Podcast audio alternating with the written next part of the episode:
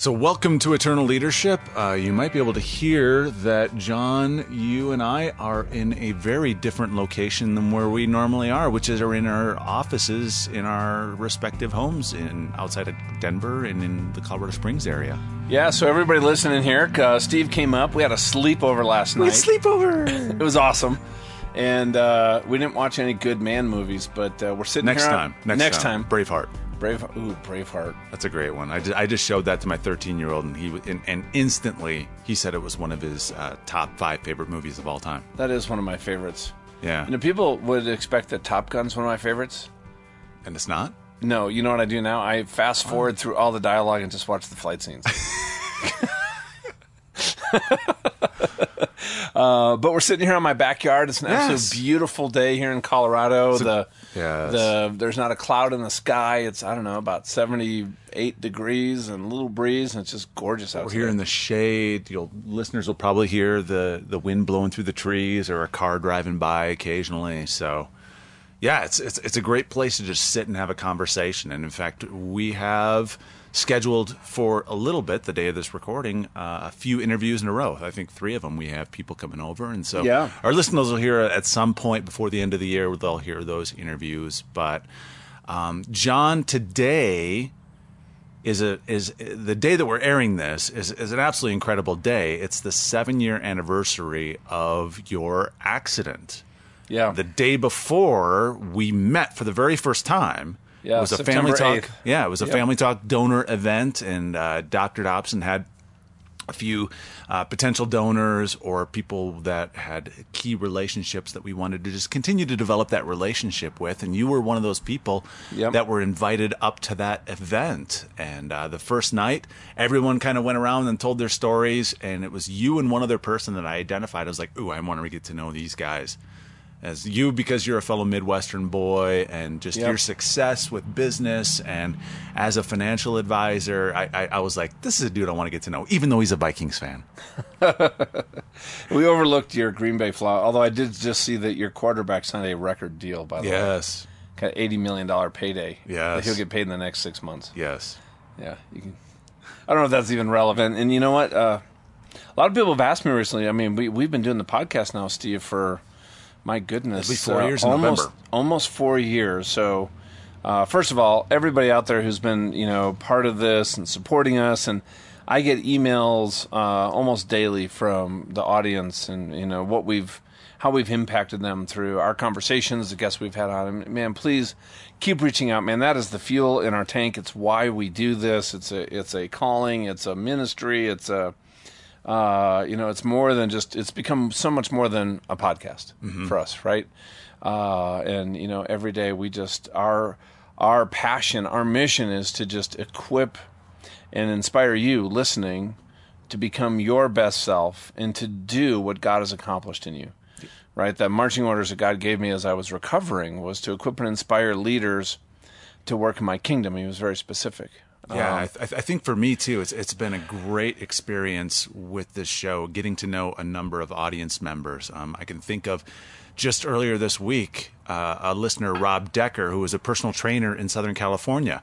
He found out that uh, that I lived in Colorado Springs, and he was moving to Colorado Springs. He just moved here last weekend, we got together for lunch. I bought him lunch and we just hung out and talked. And uh, just a super cool dude. We're going to be knocking out a 14er, which is a mountain that's above 14,000 feet. We have 50 plus of them here in the state of Colorado. And I, I just love hiking them. And so he's a big fitness guy and he was like, I want to go with you. And so th- that getting to know a number of listeners Yeah. outside of the cyberspace or getting to know them in person has been absolute blast for me.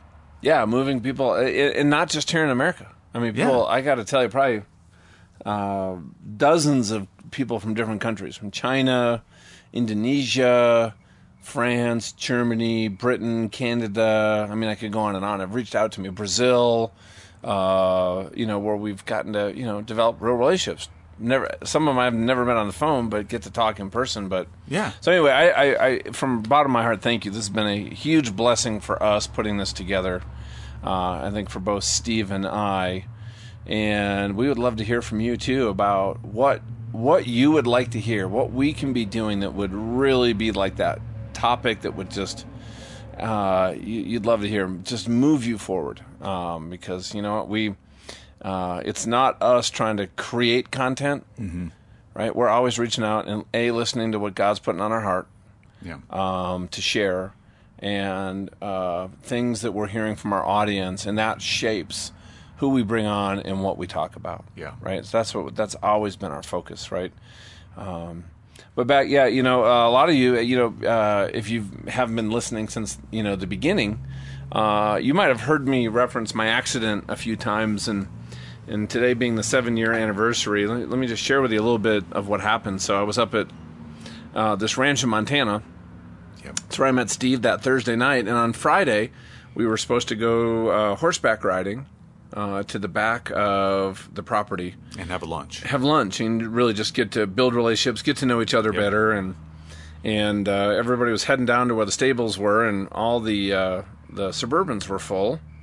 Um, and so Dr. Dobson said, "Hey, there's you know if anybody wants to grab an SUV, um, you know, a four wheeler, you know, you can take that down." I'm like, "Woo!" So I ran over there and jumped on it and ripped down the road, and I was the first one to, to get saddled. So uh, get down to where the crowd was. I guess it was about a mile away. And I'm sitting there, saddled on my horse. Nobody's even there yet. And then my horse was uh, uh, good horse. Well, I thought it was a good horse. You know, I've always you know ridden you know trail rides growing up in Minnesota. You know, where it's kind of nose to nose to butt kind of thing, right?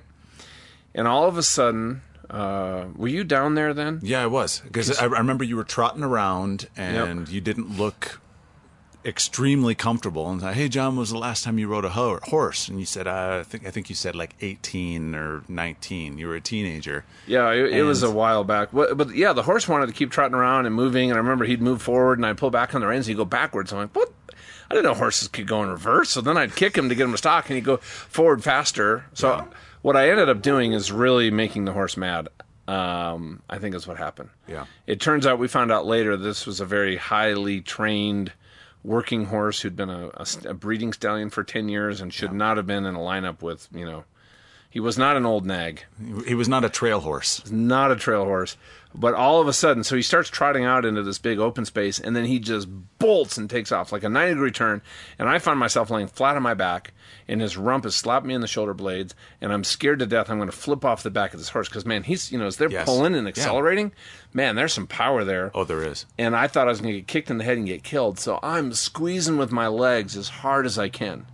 And if anybody out there is listening as a horse person, clearly you know that I did not read the manual because I am telling a trained horse to go faster. Yeah. I mean, this is like hitting full, you know, mm-hmm. full down on the accelerator. Mm-hmm. I had no idea that, you know, that what I was doing, but I was able to get my weight back up in the stirrup or in the saddle my right foot had come out of the stirrup. There was a fence line, if you remember, all the way along. Kind of, we were going parallel to this long fence line that was along my right side, and at the very end of that, it did a ninety degree turn, and there was a series of paddocks. Yep. And it was like this kind of this the the fence area was just an L, but it was completely open to my left hand side up toward the mountains. And when we first took off, and I get in the saddle, I'm looking forward. It's, it's maybe se- still 70 or 80 yards to where the paddocks are, and it's that three inch rolled steel, everything, right? These uh, it was really sturdy, and um, it was my first thought was all I have to do is get him to turn a little bit to the left, and we'll just kind of then I'll you know slow him down and bring him around. That's what I was thinking. Yeah. So I grab the rein, and I and I pull kind of firmly to get him to turn to the left, and he just pulls his head back, almost pulls the rein out of my hand. Yeah. I was thinking, Roro, like that's not right. Yeah. Like, this is what horse is supposed Yeah. to do. So I grab the rein and I pull even harder. Like, Yeah. I'll show him. Uh, he pulls his head back even harder, doesn't even break stride, is going straight at the fence. And then I'm absolutely starting to panic. I never even thought at this moment to try to pull back on the reins. I mean, I've I've flown in combat. You know, I've landed on Yeah. aircraft carriers and 20 foot pitching seas. I've Yeah. raised teenagers. Right? you think I would have been prepared for anything? Uh, I was absolutely panicking. I was thinking, I got, I'm going to die, but I got to jump off this horse. But I jump off this horse, I'm going to break my neck. Because when you're up that high, Oh, yeah. right on the back of a horse at a full gallop, I don't know what it is, 25, 30 miles an hour. Um, I had never felt like this out of control.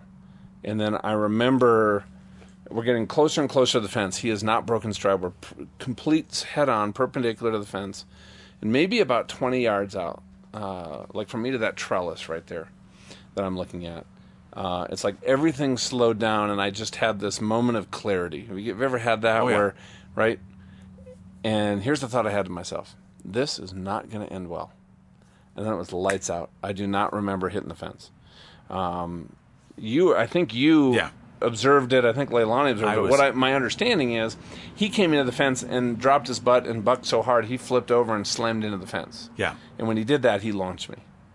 And when he launched me, I went face first into that first three inch rolled steel beam, hit me across my face from my teeth up through my left eye, crushed the entire left side of my skull.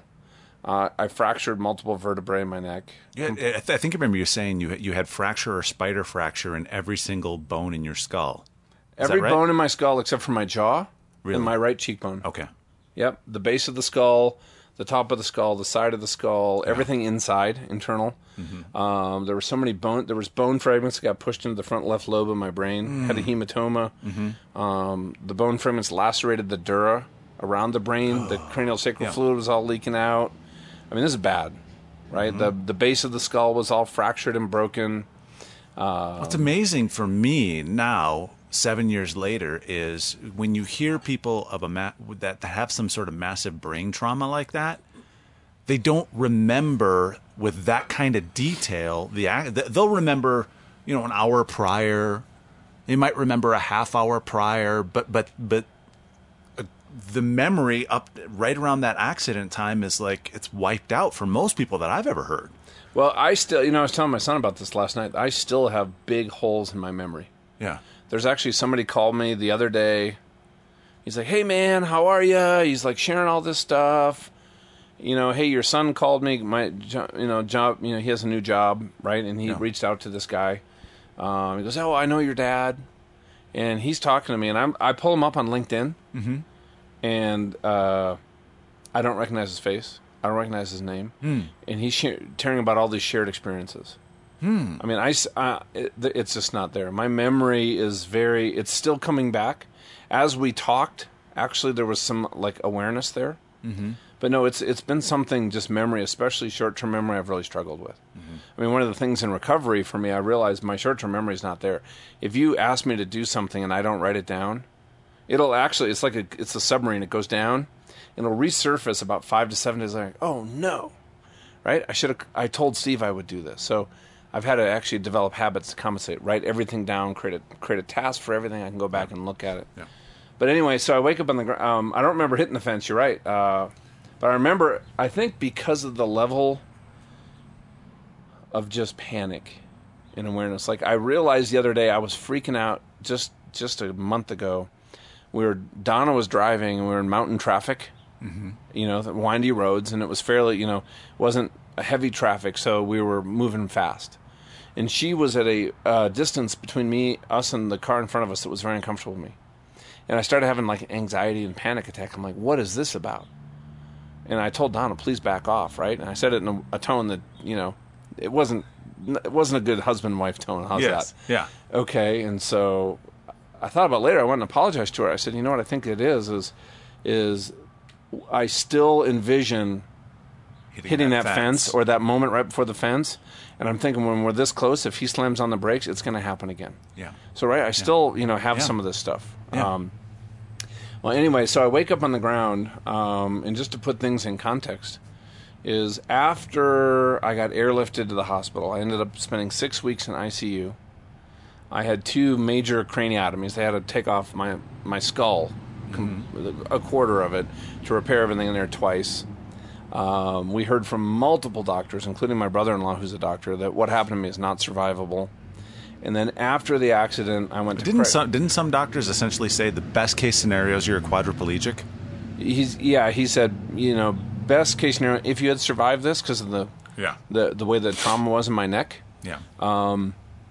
I should have been a quadriplegic like Christopher Reeve because I had Yeah. fractured C two, three, and five, and I uh, we had a doctor tell us later. He goes, you know, I was looking at your first CT scan when you came in, and I was walking into the hospital room to have a conversation with a family of a new quadriplegic, and there you are, and you're moving your hands and your feet are moving. And he's like, he was angry because he thought somebody put the wrong chart in the wrong, you know, the wrong scan, the wrong chart, and it, but it was mine. yeah. I had, you know, I had a neck brace on and everything. Yeah. Yeah. He he couldn't believe it.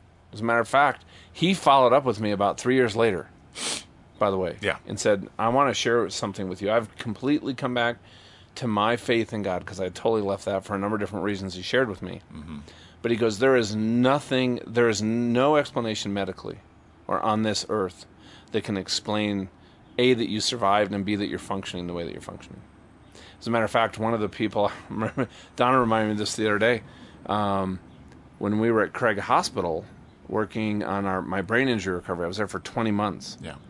Uh, one of the doctors shared with us just to set expectations. You probably will never be able to hold down a job as a greeter at Walmart, just because they saw the cognitive, you know, the brain damage that I had.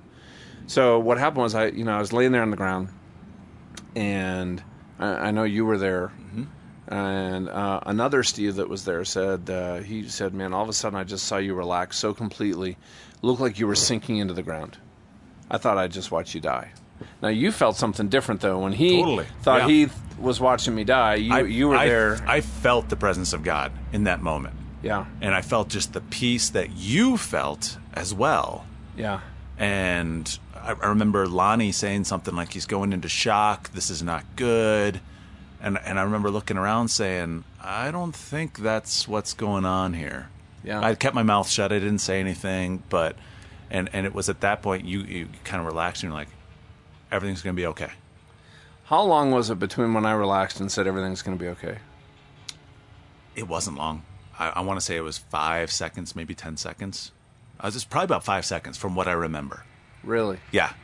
Okay, that's fascinating because Yeah. that was the time that I was in God's presence, and to me it felt like I would have time. told you it was ten minutes. Yeah. Okay, because all of a sudden when I relaxed like that, Yeah. I was in God's presence laying there. And it's interesting. Terry Tyson, our friend, right? He Yeah. helped me really kind of. I've always wondered, like, did God, you know, because all of a sudden I felt the most intense and personal, unconditional love between God and, and me, John, Yeah. right? Uh, in a way that just absolutely. I Because I remember the first thought that crossed my mind when I felt his presence, this love. Like, this love was the fabric of the universe, and I got this privilege to touch it Yeah. was I'm not worthy of somebody loving me like this. I remember thinking that so clearly. And and you know, looking back on it, a couple things. Think about this. A, the God of the universe who created everything, dominion over everything, mm-hmm. cares about me personally. Mm-hmm. I had never made that connection in my whole life and I'd been a believer since 1994. Yeah. I had never understood a personal relationship. Yeah. The other thing in that moment, A, that he cared about me, but also what I felt in that moment, the love was completely unconditional. And like, I mean, seriously, like everything else I'd ever done in my life, good, bad, sinful, otherwise, had had absolutely no bearing, no relevance to the relationship he had and the love he had for me right now. There was no judgment, right? It was just, it was amazing. Um, I gotta tell you that just that just changed me in an instant to come to the understanding of the nature of who God is. Right? In Ephesians 4 6, right, he talks about, you know, God is, Father God's above us. He's near us, but he's also enthroned in us. And, you know, I to wonder, like, did he show up? Right? No. What I realized was really thinking and praying into this that he was already there and had been there the whole time, I mean, my whole life. Yeah. He actually just revealed his his presence that's actually with us both right now. And that i'm not special also. That's everybody listening. Whether you believe in him or not believe in jesus as a savior or not he is right there. Um, and then uh, i felt this peace washing over. I, man dude when i woke up i was in more pain uh, i think you, you know you see the the scar here right this was not pretty bleeding yelling screaming writhing trying to get away you guys were all holding me down i could feel all your hands on me uh, this peace was just washing over me, and it took away all the pain and panic and fear that I was in. It was, I mean, it was gone. It wasn't even a memory; it was gone. And then, and then God spoke to me, and it was a voice that came from everywhere and nowhere, and it wasn't to my ears. It was just like a conversation. And what He said was, um, "All things work together for good for those that love the Lord." And then He said, "John, I'm going to heal you and use this for My glory." And then He said, "The Lord giveth, the Lord taketh away. Blessed be the name of the Lord." Which I found out later was from Job. And I didn't know the first one was from Romans at the time, by the way. Yeah. And As soon as he said that, I knew my left eye was permanently blind. Uh, all the bones behind the eye socket had shattered and cut the optic nerve, and nobody knew at the time that that should have been blind. But then, I do remember opening my eyes and saying very calmly, right? And I didn't realize this was ten seconds later. Uh, it was a very short period of time, but um, was you know I said, "God's here. It's going to be okay. You don't have to worry." Right. Yeah. And I remember Leilani, the Leilani, the person you mentioned, who's been a 30 year trained EMT, who's a believer, said, "She's this has never happened, ever." Right. Yeah. And then the entire hour until they put me in the life flight, I do not remember being in pain. Do you remember me complaining about being uncomfortable? No, no. In, in fact, in fact, what what happened was is it, it was like your brain was rebooting, Yeah. and you kept asking the same questions About over and over. teeth. Yeah, about your teeth, about uh, I, I don't remember exactly what all the questions were, but it was like the same questions, and then it was like 15 seconds later you asked the same questions, then 20 seconds later you asked the same questions. Then 30 seconds later, you asked asked the same questions, and it was like your brain was just constantly rebooting. That's the only way I can describe it. Yeah. And did I look uncomfortable? I don't remember being No. in any pain during that period. No. Now, the pain and- I was in over the next two and a half years as I as I recovered was it, it, it almost drove me crazy. Right? I mean, it was it was. That Mm-hmm. I remember, I remember you saying when you first got to that hospital, you would look at a clock and you would be like, "Okay, I just need to get through the next five minutes. yeah, The next five minutes." And you get through that five minutes. Okay, just five more minutes. yeah, And and and you would do that for hours and hours on end because the the, the pain was so bad. yeah. And, and you know, let me you know for for the purpose of this too, because I'd love to update people. Let me kind of fast forward people. So. One of the big lessons I think you and I have both learned, and I'd love to share some of your perspective, right, over the last seven years. So think about this. So, two years after my accident, right, I've had 25 surgeries, right, been in and out of the hospital for 20 months until I got discharged. I guess 20 months plus six weeks in ICU. Uh, told that I probably wouldn't be great at Walmart. Tried to get back to work at my old job. My, As a my- very successful financial advisor. Yeah, and this was actually going to be, you know, managing a, a, a firm, and my partners were amazing. But it became pretty clear after a while because I could literally work because of my brain injury, ten hours a week. Mm-hmm. And after trying to get back to work for uh, almost nine months, it became pretty clear that I can't do the job, mm-hmm. and I felt like a charity case. Mm-hmm. They were feeling that way too. I actually brought it up first, and I'm like, "Thank you for saying that," because they weren't. A, I mean, they were just. Yeah. They were still Yeah. some of my best friends Yeah. Uh, um, so think about this. We'd had we'd had well over seven figures in bills medical bills all of our payments everything. Donna had been a stay-at-home mom for 15 years. Mm-hmm. Physical therapy so her license had lapsed. She couldn't just go back to work. And she was my caregiver. Because of my blindness mm-hmm. and brain injury i couldn't drive uh, initially at all for the first year and a half while i was recovering. Um, we're, we every month everything that we spent money on was coming out of savings. Mm-hmm. Right? You know, mortgage, cars, you know, it's everything, food. Um, and here I am in a spot where I have to figure out what's next, and I got to support my family financially, and have no idea if I can. Uh, the thing that kept us going was the promise God gave us. That honestly, even though you talked about those five minute segments, right? Was honestly just that hope and that trust in God that the next five minutes, that tomorrow, that next week, because you do have a plan and things are working together, it is going to get better. Even if I can't see it right now. And I had to, you know, when you, let's say you just have an amazing marriage, right? You trust your wife or you trust your husband, right? You trust your family just absolutely implicitly. It's not a choice. It comes to a point, but it, it's, it's just who you are, right? Mm-hmm. And that's where I got in with, with God, that I just completely trusted Him without question. And I think that is what allowed me. You know, I worked with so many uh, other people with these kind of injuries at, at Craig, you know, the recovery hospital I was at, who didn't have that perspective, and I saw them just spiral down into a really dark place. And I got to tell you, that scared the wits out of me because I saw how quickly it could happen when you lose hope. Right, powerful, powerful thing. Um, but here's what happened: is so this was, I guess, four years ago now, right? Just over four years ago. I'm sitting in my bed and I'm like, okay, I can't, I can't, I can't go back to the workout, the job. I just recovered from nerve surgery, so I had the week off from work. Right? I know I have to, the, you know, they're going to let me go. What's next? And I hear God speak to me. He says, John, I want you to use this life I've given you to equip and inspire leaders to work in my kingdom. I'm like, that's awesome. Can I have page two? Can I get the what, the how? Can what's, I? what's the plan? What's the first step? right? I'm a What's business guy, step? right? I'm an engineer. Right? I want the plan, lay it out. Guess what? That never came. Yeah. And I honestly think this whole notion of calling as an assignment where you get these clear directions, those things are, in my uh, experience, extremely, extremely rare.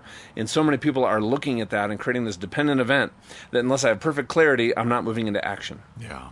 And I Yeah. can tell you, it's uh, there's people listening right now. It's holding you back. Yes. Here's what I found: action actually begets clarity. And I think what I was called, what I my calling, is who I'm called to be in Christ. Yep. And if I can be authentic and true to that, the what and the how just flow naturally from that. And I've let go my attachment to the what and the how, which has just opened up crazy doors over the last four years. And I have never operated before that before anyway. This was a this was a big shift for me personally. I was a planner. I'd set goals, I had milestones, I had my strategic plan. I would come up with it and then I didn't create it with God. I'd be like, God, here's what I came up with. Please bless it. At the end of the year, if it worked out great, I'm like, hey, thanks, big guy. And if not, I'm kind of like, seriously, Yeah. right? And so over time, I kind of really drifted away from that that first love, that true anchor, right? But anyway, so here's here was a choice that we made. I think just seeing how faithful God was in everything in our recovery. Like every time we were out of money, we would we would have something come in. Mm-hmm. I'll never forget the day where we were out of money, credit cards are maxed. We don't know what we're going to do, and I get an email from my previous employer from years ago saying we miscalculated all of your uh, commissions. Here's a check for forty three thousand dollars. I'm like, what? I mean, that paid off two of our credit cards and got us through three months of, of Yeah. living. Yeah. I'm like, I mean, and it showed up on the day that Don and I got on our knees and said, Lord, we need some help. Yeah. We went to the mailbox. There it was. Like he knew, he knew it was coming. Oh, yeah. He already, you know, planned. So we saw how faithful God was in all these little things, Yep. right? My health, our family, our finances. So when we decided to take that direction of equipping, inspiring leaders into coaching, and start a coaching business, so I could, I had no money, literally no money. I could work ten hours a week. Um, my network was completely dormant because I've basically been in bed for two and a half years and I had to develop a coaching business. That's what I felt I was called to do, right? That that was where I was being led into to support our family financially. And by the end of that first year, working 15, 10 to 15 hours a week, we were making enough cash flow wise um, that we were not only to able to support the family, but also pay off our credit cards. Yeah. And so I, I think the message for people where it all starts, I think, right, is really taking that time to kind of slow down and understand not who you are, right? Uh, but it's actually to filter through all this stuff that's been. This is what I had to do. Let me let me say it this way. I realized that there was a ton of stuff in my identity, my self identity, that I had let in through my own personal experiences, things that have been said to me directly.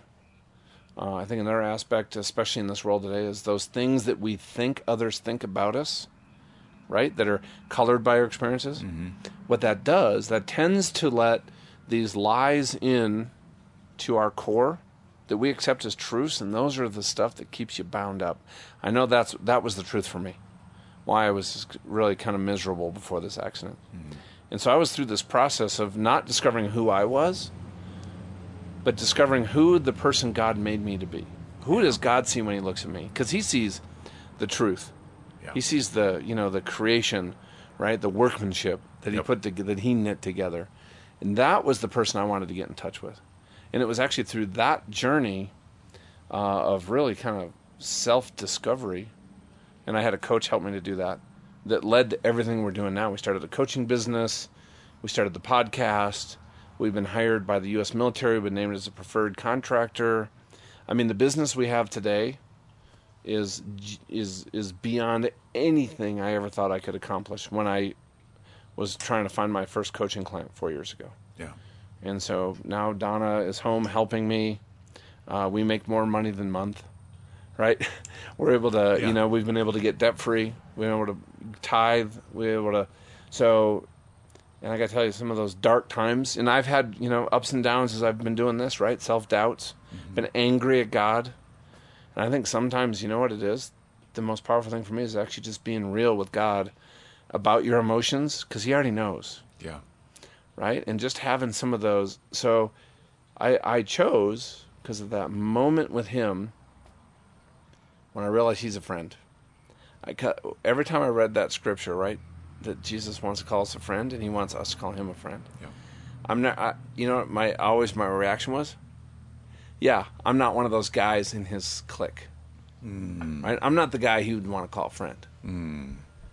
And I realized I'm wrong, and then I'm like, you know what?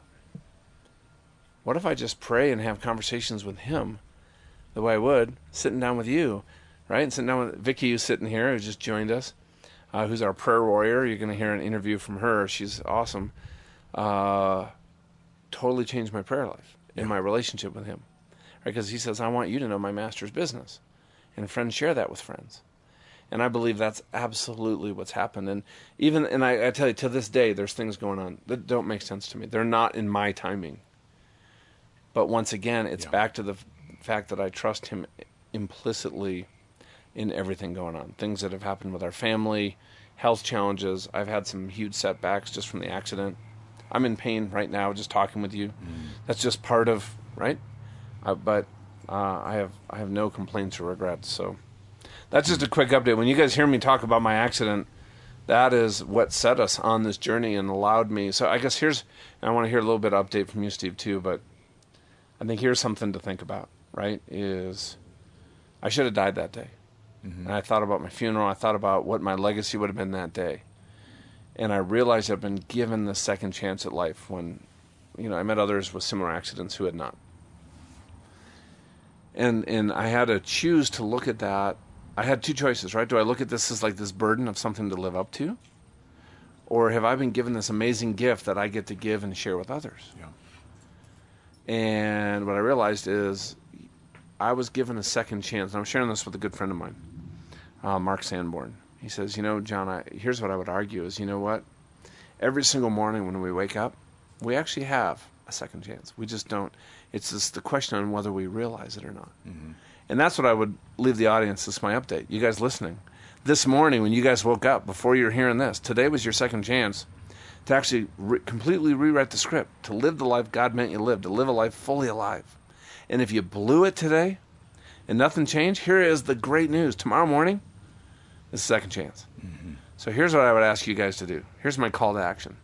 Sit down and just find that one thing in your life that if it got a little better would change your joy, not happiness, but your joy, your fulfillment, maybe your influence as a leader, whatever it is. What's that one thing that you can just start working on? You might need a friend to help you with it. Uh, but you know what? I'm a I'm a simple guy, and I'm a huge fan of actually finding what is that. Here's my motto: What is that next small step forward? Mm-hmm. And this journey over the last four years has just been a series of a lot of very small step forwards that have led me to where I'm at now. And some of them were missteps, but when you only make a small step, it's easy to actually correct. Yeah. So that that's that's a big part of what I'm really hoping you know some people would take away from this. Well, as somebody that's w- walked this journey with you from meeting you the day before the accident and then coming up to Denver occasionally and mm-hmm. hanging out with you and Donna and going out to lunch and just seeing the the recovery, and having lots of phone conversations over those next few years. My man, I, I cannot believe that we are in this position right now. One, I love you as a brother. I love you as a friend. You are a fantastic human being and someone that uh, Elizabeth and I both absolutely adore you and Donna. Yeah, and Donna and I so admire and respect you and Elizabeth. Everything you've gone through, her health, Yeah. your I mean, uh, I'd love for you to share an update, right? Because you were doing your dream job, and it turned into a nightmare. It did. and you had to you had you had to pull the plug and like almost here was my perspective right Yeah. i think there was so much there was so much pain and almost emotional trauma associated with something you really wanted to do that you almost had to separate yourself to almost kind of do your own journey of self-discovery and Yeah. healing True. and now you're right back in that same industry, but you're doing it in a way that you are absolutely on fire. You're thriving. You're a different person. Your demeanor, your you. face, your your peace, Yeah. your energy is to- is is absolutely transformed. by the Yeah. way, from from just even two or three years ago.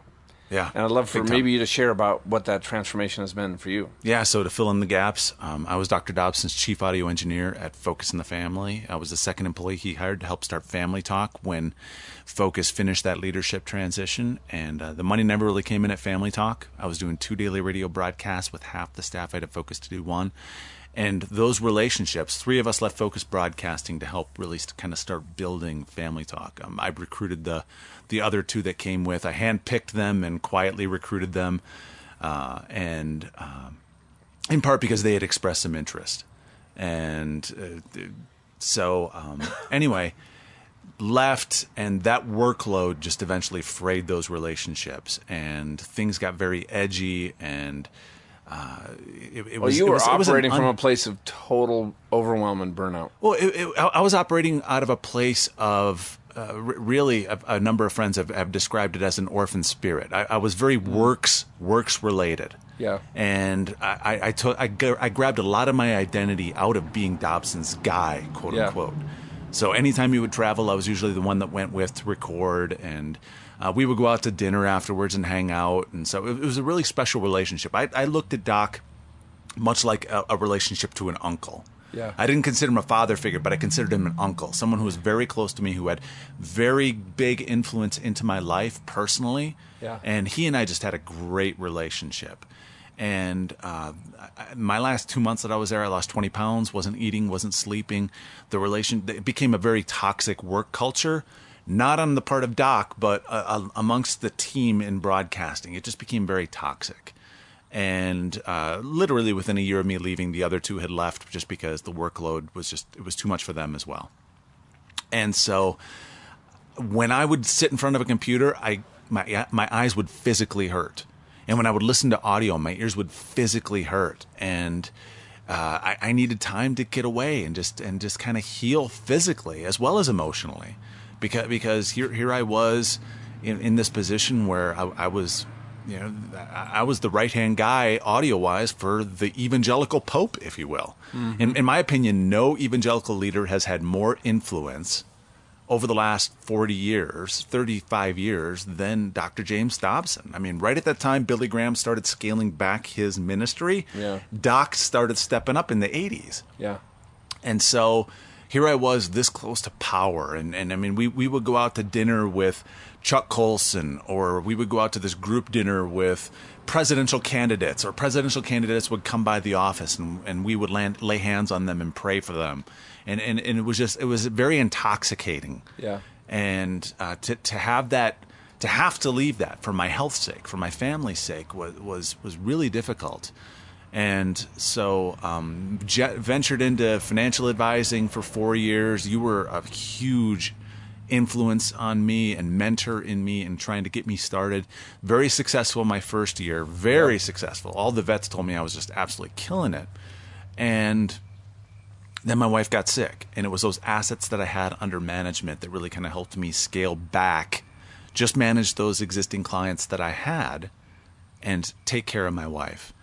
And she went through some massive health stuff. You can Yep. listen back to my uh, my my episode where I tell my story and um, and and hear much more about that. But it, she spent in 2014 when we started Eternal Leadership. She she spent a total of of five weeks at at the University of Colorado Hospital here in Denver. Yeah, and it was touch and go a few times. Yeah, I mean, and the, and the second time that she, the first time she went in, she was uh, it was an autoimmune flare up. She was 86 pounds, I think, when she went in. She's normally about you know about 100 pounds, and so she was just skin and bone. Yep. And the second time she went in was uh, congestive heart failure from some undiagnosed pulmonary hypertension, and uh, so it, it, it, it, it was it was a scary time for me. And um, you and Donna were absolutely just key uh, people that would come over to the hospital and just hang with us. And uh, we we didn't have very many visitors, but you and Donna were ones that came over multiple times and just would just hang out with us and just Yeah. just talk and just be there and so um, it, it, it was a journey of of really healing from that burnout that that love for media and th- this podcast really kind of started it that love for media kind of really reawakened. Yeah. and and so uh, I've I've kind of I, in 2016 I let my licenses lapse and and kind of started to transition back into full time media, and uh, things are just it, the the investment that I've been spending in this the last two years has really started to pay off, and things are absolutely exploding. Uh, I've, I've got a number of clients. I'm about to hire my my first full two full time a full time editor and then a full time uh, virtual assistant project manager. Yeah, let help- people know what you're doing now. Yeah, so um, basically, I am helping people get podcasts like this started.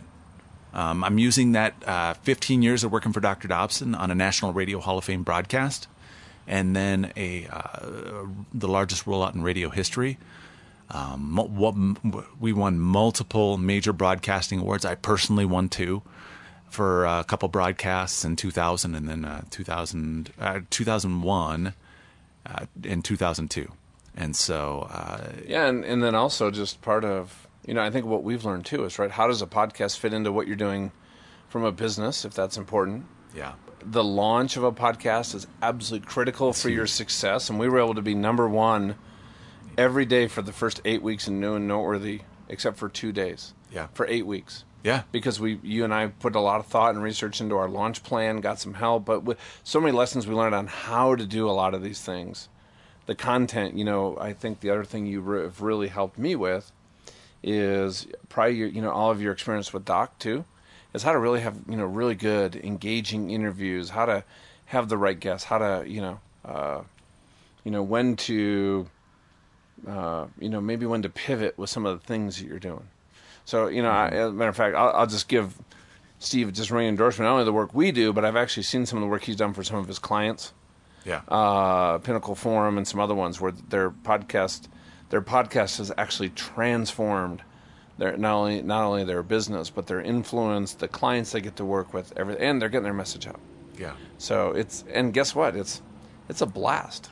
I'm, I'm, I'm, I'm really having fun more than I have. I think probably since since I was back at Focus.